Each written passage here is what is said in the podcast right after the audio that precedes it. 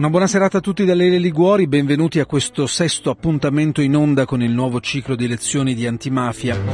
un progetto ideato dalla scuola di formazione Antonino Caponnetto, realizzato insieme a Radio Popolare. Giornalismo e mafia, questo è il tema di questo nuovo ciclo di incontri.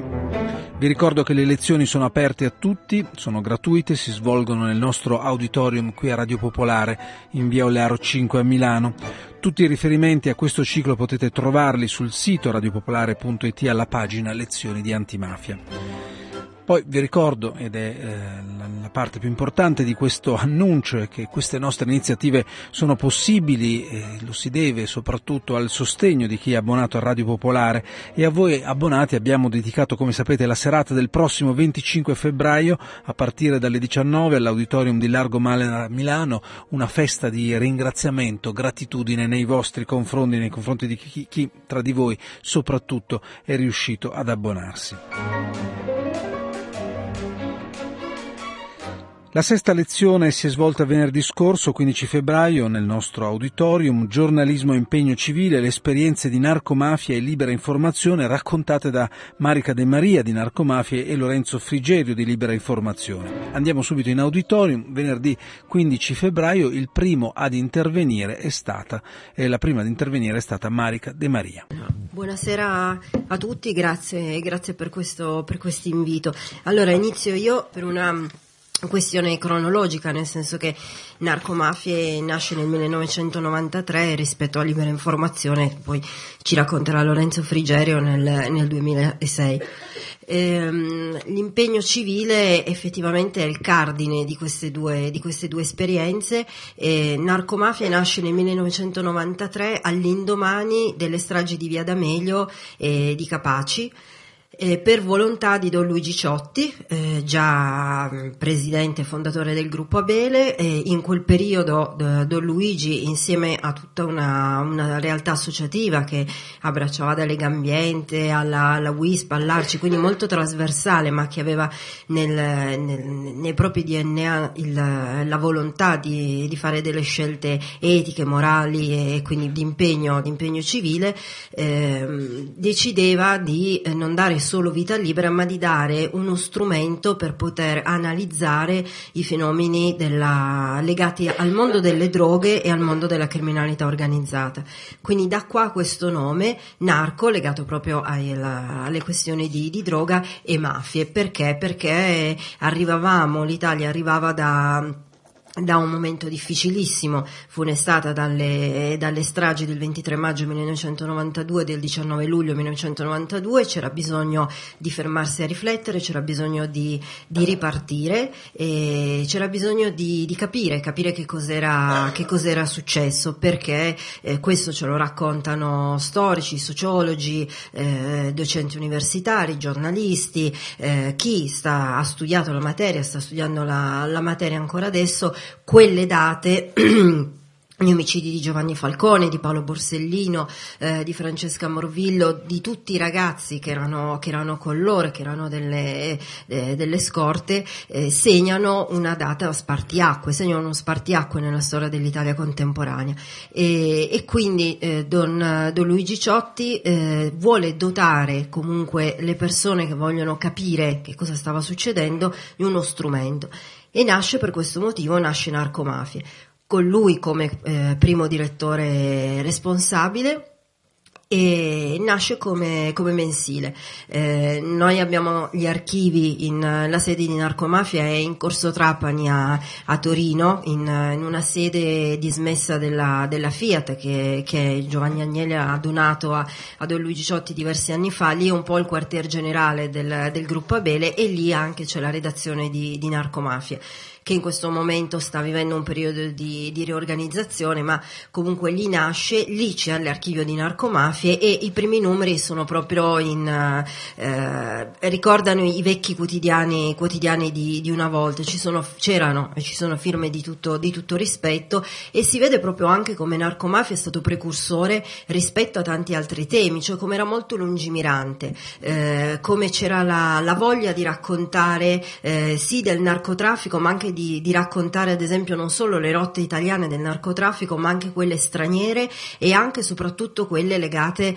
al, al Sud America e quindi da lì collegarsi ad esempio a tutti i fatti eh, legati alla, alla, criminalità organizzata. Eh, nel corso degli anni ovviamente Narcomafia è cambiato, nel corso degli anni ha cercato di essere innanzitutto di essere anche e soprattutto al passo con quanto stava accadendo perché evidentemente sia il narcotraffico, sia il mondo delle droghe e sia tutto il, l'universo della criminalità organizzata e quindi della, dell'antimafia, perché come vi dicevo siamo agli albori della nascita di Libera, quindi narcomafie e Libera viaggiano di pari passo, quindi per, per molti è effettivamente il giornale di, di Libera, anche se comunque eh, afferisce al, al gruppo Abele proprio per i temi trattati. Così Marica De Maria nell'auditorium di Radio Popolare venerdì scorso la genesi di narcomafia e i suoi primi cambiamenti. De Maria racconta poi la sua esperienza personale, professionale, l'arrivo a Torino nel 2010, la chiamata nella redazione di narcomafie da parte di Don Luigi Ciotti. Marica De Maria arriva da Aosta e il racconto di quel territorio e della presenza mafiosa nella valle era stato uno dei suoi impegni di redattrice a narcomafie. Torniamo in auditorium venerdì scorso 15 febbraio, Marica De Maria in redazione ho, mi sono occupata proprio per la provenienza che ho moltissimo della Valle d'Aosta e ho raccontato tutta una serie di inchieste che ci sono, che ci sono state e che hanno, e, e che hanno coinvolto eh, politici valdostani, l'imprenditoria e che soprattutto hanno disvelato che da circa vent'anni eh, l'andrangheta in, anche in Valle d'Aosta è fiorente, viva e vegeta e, e, non è quello che ci vogliono raccontare, cioè non c'è la storia dell'isola felice e, e non c'è questa, questa, storiella che c'è qualche personaggio che è andato in soggiorno obbligato in Valle d'Aosta e che poi per colpa di queste persone eh, c'è stato questo, questo riprodursi di, di, qualche cellula. In realtà così non è, in realtà c- c'è un una, e questo ce, la, ce lo racconta l'ultima, l'ultima, inchiesta Gina di, di, gennaio, che credo ne abbiate, ne abbiate sentito parlare tutti, eh, ha portato praticamente allo scoperto, ci sono stati 16 arresti, 8 in Valle d'Aosta e ci ha raccontato che c'è una locale attiva di Andrangheta in Valle d'Aosta, ma questo eh, i carabinieri ce lo raccontavano già vent'anni fa. Già vent'anni fa qualche giornalista illuminato in Valle d'Aosta aveva provato a, a scriverlo, soprattutto eh, c'era un procuratore eh, ad Aosta, Mario, Mario Vaudano, che aveva parlato di mafia di montagna già vent'anni fa. C'erano i carabinieri che in un'operazione, l'operazione Lenzuolo, avevano raccontato di pentiti di Andrangheta che parlavano di voti dell'Andrangheta che avrebbero in qualche modo comprato eh, l'Union Valdotene che è il partito storico più importante della, della Valle d'Aosta. Ci sono proprio le intercettazioni che ci raccontano di questo. Allora, eh, il senso di raccontare tutto questo, eh, di averlo raccontato e di raccontare è proprio di dire ma perché non si è voluto fare attenzione, eh, per, perché non, non, si sono, non, si sono, raccolti questo tipo di, di lavoro da parte delle, delle, forze dell'ordine, da parte di chi eh, andava a scrivere queste cose e raccontava che effettivamente non c'è un territorio vergine rispetto alla, alle infiltrazioni della criminalità organizzata. E, e rispetto alla Valle d'Aosta io vi devo dire che come narcomafia sono riuscita a scrivere su questi temi molto più di quanto non sia riuscita a scrivere scrivere in anni eh, che, sono, che, ho fatto di, di, giornalismo in Valle d'Aosta, di scrivere come, come volevo io. E, e, avere la possibilità di raccontare anche intrecci scomodi, perché poi eh, ci sono state inchieste che hanno interessato anche gli alti vertici allora della, della Valle d'Aosta, mi riferisco ad esempio all'allora presidente della, della regione che aveva ed ha, nel senso che per, per statuto la Valle d'Aosta ha questa coincidenza eh, tra il presidente della regione e il prefetto. Eh, che mm, una cosa raccapricciante, però c'è da Statuto della Valle d'Aosta. E, e quindi all'epoca queste indagini, che partivano fin dagli anni, fin dagli anni 90, ci, ci raccontavano di Presidente della Regione indagati, che era però anche prefetto, eh, inchieste che raccontavano di ragazzi che ehm, in, in, in, quartiere periferici di, di Aosta eh, comunque intimidivano, avevano proprio le modalità della, dell'andrangheta in tutto e per tutto e si rifacevano, eh, avevano collegamenti con i pesce bellocco. Cioè, quindi la, la, la Valle d'Aosta e quello che noi abbiamo raccontato su narcomafie eh, faceva proprio notare questo collegamento tra la Valle d'Aosta e la Calabria, che c'era e c'è tuttora tra la, le parti dell'andrangheta della casa madre della Calabria e chi si è insediato in, in Valle d'Aosta e eh, ne ho parlato appunto anche nell'ultima, nell'ultima, parlando dell'ultima inchiesta di Gina e eh, comunque appunto non è facile parlare di questi temi eh, se non c'è a monte chi ci crede fino in fondo, quindi se non c'è la volontà della testata, se non c'è la volontà della, della redazione e se non c'è un'attenzione a seguire, perché poi eh, la notizia di cronaca va data, però va anche seguita, perché altrimenti poi lascia, lascia il tempo che trova. E poi soprattutto bisogna avere l'attenzione a fare una serie di collegamenti, cioè io immagino anche eh, rispetto al lavoro che ho fatto io sulla Valle d'Aosta, certi nomi tornano e continuano a tornare, quindi quelli dell'ultima inchiesta, ad esempio, sono gli stessi eh, che noi, che io avevo, si sono, c'erano comunque in un'altra inchiesta del 2011, Tempus Venit, che racconta di estorsioni a danno di imprenditori. Estorsioni che arrivano dalla famiglia Facchinieri, quindi anche lì una, un'altra famiglia importante del mondo dell'andrangheta.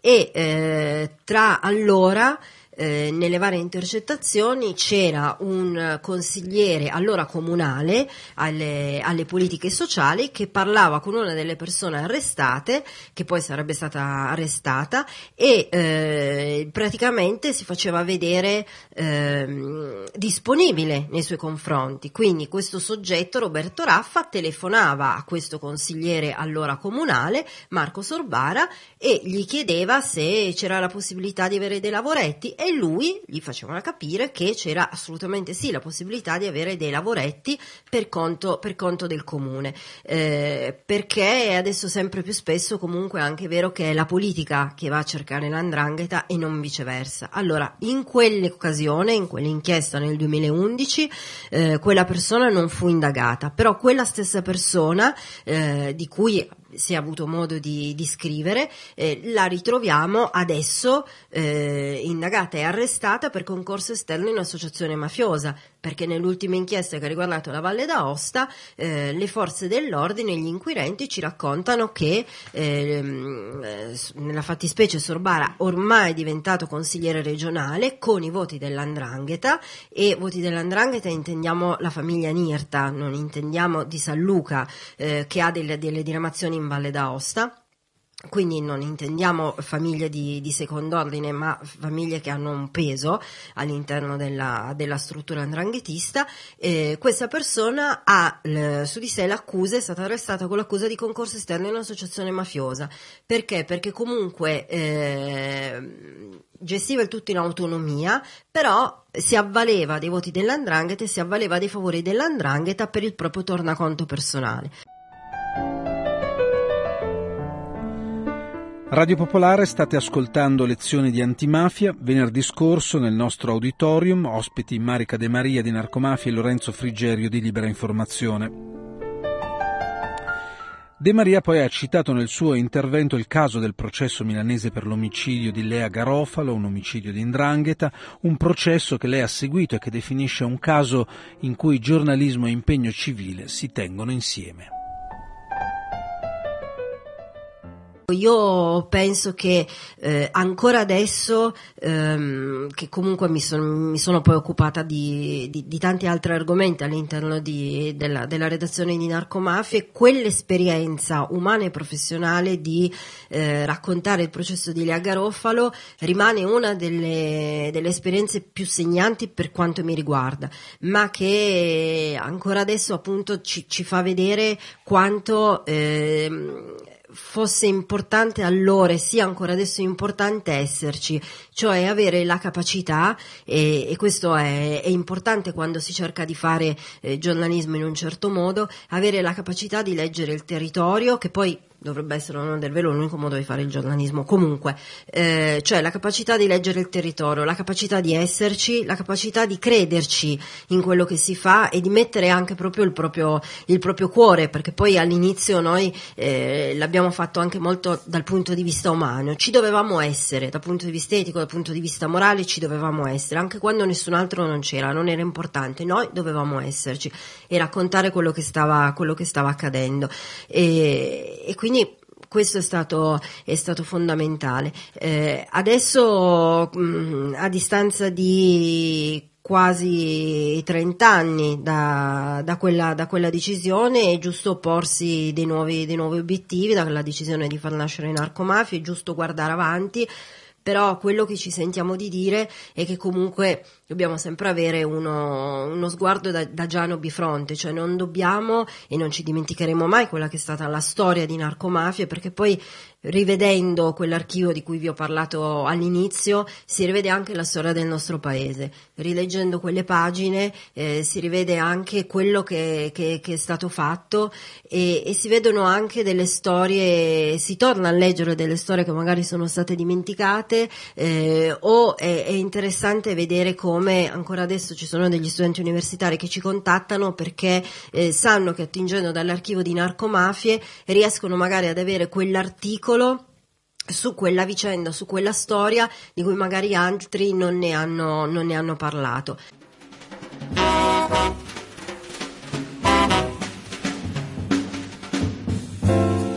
Radio Popolare state ascoltando una sintesi della lezione di antimafia di venerdì scorso 15 febbraio che si è svolta nel nostro auditorium. Insieme a Marica De Maria c'era anche Lorenzo Frigerio di Libera Informazioni. Andiamo in auditorium venerdì scorso 15 febbraio. Eh, la Fondazione Libera Informazione nasce tra il 2006 e il 2007 e eh, è la naturale prosecuzione del ragionamento che stava facendo Marica, cioè dell'investimento che Libera eh, ha inteso avviare sul campo dell'informazione. Quando nasce la rivista, lo ricordava Marica, siamo appunto col, col sangue ancora fresco eh, per le strade di Palermo e quindi quella voglia di dare uno strumento al nascente movimento antimafia perché appunto narcomafia del 93 e poi eh, Libera arriverà nel 95 formalmente, l'esigenza di avere uno strumento che provasse ad andare oltre il racconto del, degli omicidi che spesso e volentieri esaurivano le pagine dei quotidiani era un'esigenza molto sentita. E nasce in quel periodo che guardando oggi eh, con quello che siamo abituati normalmente a fare quando abbiamo eh, gli strumenti dell'informazione sotto le nostre mani è qualcosa di estremamente diverso. Sfogliare una pagina, eh, guardare una fotografia, leggere un articolo è diverso dalle azioni che noi oggi quotidianamente facciamo quando, per esempio, usiamo i social o usiamo internet. Sì, leggiamo anche lì, guardiamo anche lì delle fotografie, ma è completamente cambiata la, la modalità di fruizione dell'informazione. E quindi quel, quel quotidiano, quel, mm, quel, mensile che nasce col formato di alcuni quotidiani, il formato tableau, eh, arriva nelle edicole con un grande sforzo anche di distribuzione, ha conosciuto quei cambiamenti che Marica ci ha raccontato. E quando arriva Libera Informazione, ovviamente siamo agli albori di tutto un nuovo mondo eh, legato proprio alla comunicazione. Siamo agli albori di internet, siamo all'avvio dei social ancora e quindi l'esigenza era quella di capire che cosa si potesse fare. E nel 2006 c'è un momento importante a Roma, per la prima volta nel nostro paese vengono convocati gli stati generali dell'antimafia con Libera che mette a disposizione tre giorni di lavoro, di impegno collettivo chiamando un po' tutte le associazioni da tutta Italia, non solo quelle aderenti a Libera. E lì per la prima volta, poi ci saranno altre edizioni nel, nel 2009, nel 2014, nel 2018. Siamo freschi di un'edizione fatta a Trieste per raccontare il Triveneto utilizzando appunto lo strumento di contromafie. Questa pratica di lavorare con i gruppi, di approfondire alcuni temi è poi passata, ma all'inizio era una cosa estremamente nuova ed efficace e ricordo che uno di quei gruppi eh, fu condotto da, da, un giornalista della RAI che stava eh, maturando oramai gli ultimi giorni della pensione, che si chiamava Roberto Morione. Roberto Morione, molti di voi lo ricorderanno come eh, il primo direttore, potremmo dire, anzi togliamo il condizionale, l'inventore di Renews 24. Eh, con pochi mezzi, con una redazione anche lì di giovani, di giovani cronisti, la prima all news eh, della RAI, che poi nel corso degli anni ha avuto alcune trasformazioni, ma non ha perso quella impronta iniziale che Roberto aveva dato al lavoro. E quel seminario dove parteciparono alcuni giornalisti che già si occupavano di mafia, alcuni scrittori, eh, produsse tra le altre cose una, mh, un impegno, una richiesta che al pari delle altre richieste, degli altri impegni che vennero prodotti dai gruppi di quel giorni di contromafia del 2006, confluirono in un manifesto che poi fu presentato l'ultimo giorno di contromafia. E in uno di questi punti del manifesto si diceva eh, proponiamo di costituire un osservatorio nazionale permanente sull'informazione in tema di mafie e per tutelare il diritto di cronaca.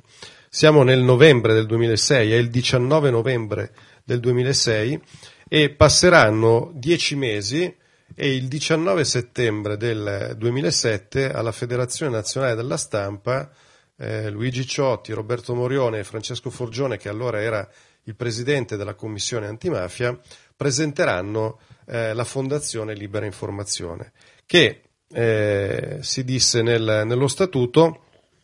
aveva appunto l'obiettivo di costituire questo osservatorio nazionale permanente sull'informazione in tema di mafie, con tutta una serie di, di, di idee e di indicazioni eh, che eh, da subito confluirono nel portale che ancora oggi è, è visibile, è disponibile all'indirizzo liberainformazione.org. Qual era l'idea fondamentale che muoveva Roberto, che poi nel frattempo se n'era andato in pensione e si era dedicato a tempo pieno a questa avventura? Innanzitutto quella di coinvolgere eh, la grande informazione nazionale. Lui veniva dalla RAI e quindi coinvolse in questa avventura alcuni colleghi, uno di questi Santo della Volpe, che poi prese il suo posto quando Roberto scomparve nel 2011 ma anche eh, tanti colleghi appunto della RAI sparsi un po' per l'Italia, alcuni giornalisti che si occupavano di questioni di mafia nelle grandi testate nazionali e la sua idea principale era quella di utilizzare queste grandi firme come approfondimento, come rilancio di alcune questioni, molti già scrivevano anche su narcomafia, quindi c'era un intreccio virtuoso, di utilizzarli soprattutto come educatori, come formatori di una nuova generazione di giornalisti.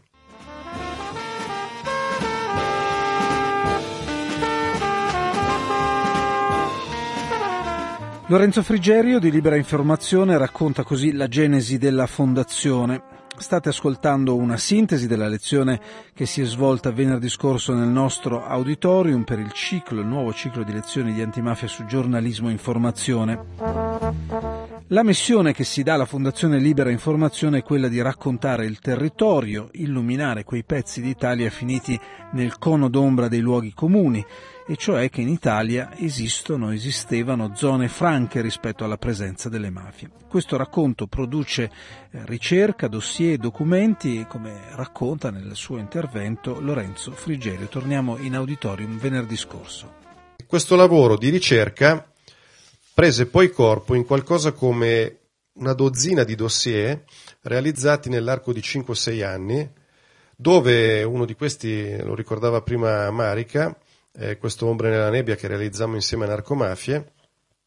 davamo conto di eh, questioni che erano già state dette e raccontate in alcuni casi, come potevano essere le mafie in Lombardia, o che in altri contesti non venivano rubricate sotto la della, sotto la voce criminalità organizzata. Appunto l'Umbria, appunto il Lazio. In Lazio in modo particolare nel, tra il 2008 e il 2009 avevamo fatto tutto un lavoro su quel territorio di racconto, ma anche proprio di ehm, incontro con la cittadinanza. Ricordo alcune, alcune iniziative fatte a Rieti, fatte a Fondi, dove c'è uno dei più grossi mercati ortofrutticoli, eh, superato per importanza solo da, dall'ortomercato di Milano, e dove veniva molto, molto chiaro per chi fosse disposto a leggere quello che stava accadendo la presenza dei fenomeni criminali. Eh, Marica raccontava della vicenda della Valle d'Aosta, ma la stessa sorpresa, la stessa indignazione noi l'avevamo trovata appunto nel Lazio, nell'Umbria, in Emilia-Romagna, dove sul finire del 2009 avevamo avviato un lavoro che produsse poi quattro dossier con l'Assemblea legislativa dell'Emilia-Romagna di presenza e di racconto delle mafie in quel territorio. Sorpresa, indignazione, stupore perché si ritenevano questi territori sostanzialmente immuni da fenomeni di carattere criminale. Quindi questo lavoro di eh, seminari sul territorio con giornalisti, con ragazzi, con blogger, i dossier produssero eh, la disponibilità di tante persone, non necessariamente iscritte all'ordine dei giornalisti, nel voler raccontare, nel voler scrivere quello che stava avvenendo nei loro territori. E ancora oggi noi abbiamo alcuni di questi ragazzi che nel frattempo sono diventati dei professionisti nell'informazione oppure hanno continuato ad avere dei ruoli all'interno delle varie associazioni antimafia che ancora oggi collaborano con la testata mandandoci del, degli articoli, mandandoci degli aggiornamenti.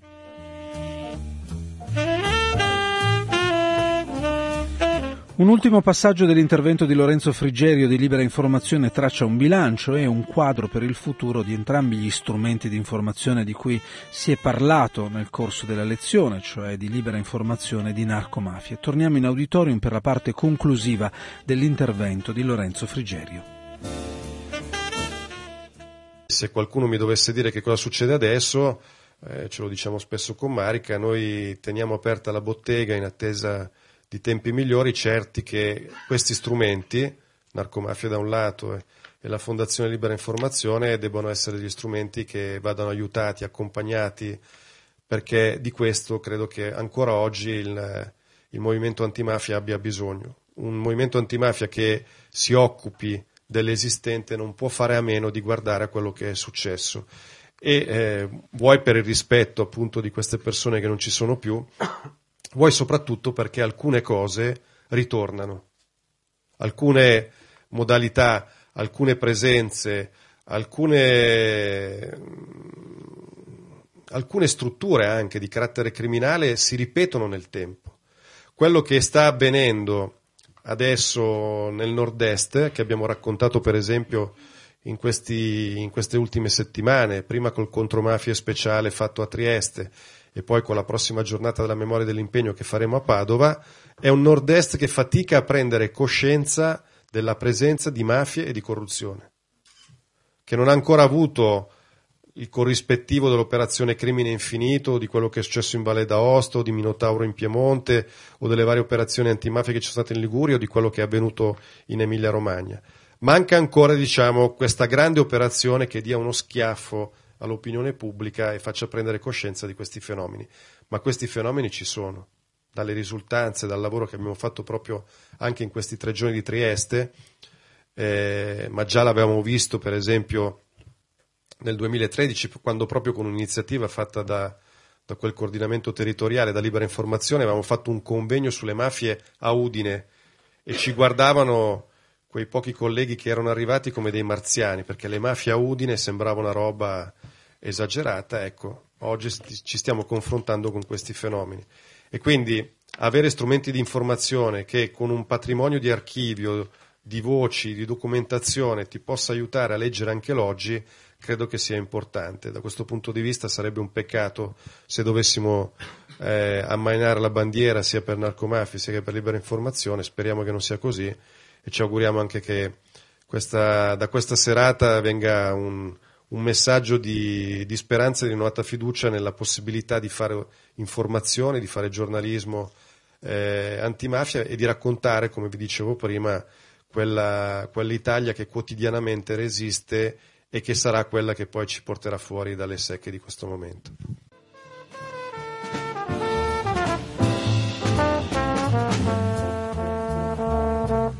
Radio Popolare la lezione che avete ascoltato in sintesi stasera è quella con Marica De Maria e Lorenzo Frigerio. Vi ricordo sarà disponibile tra poco in podcast sul sito di Radio Popolare alla pagina Lezioni di Antimafia. Troverete sia la versione integrale dell'incontro che la sintesi che appunto avete appena ascoltato stasera. Noi ci risentiamo martedì prossimo alle 20 come sempre con Memos. Una buona serata a tutti dalle Liguori. Ciao!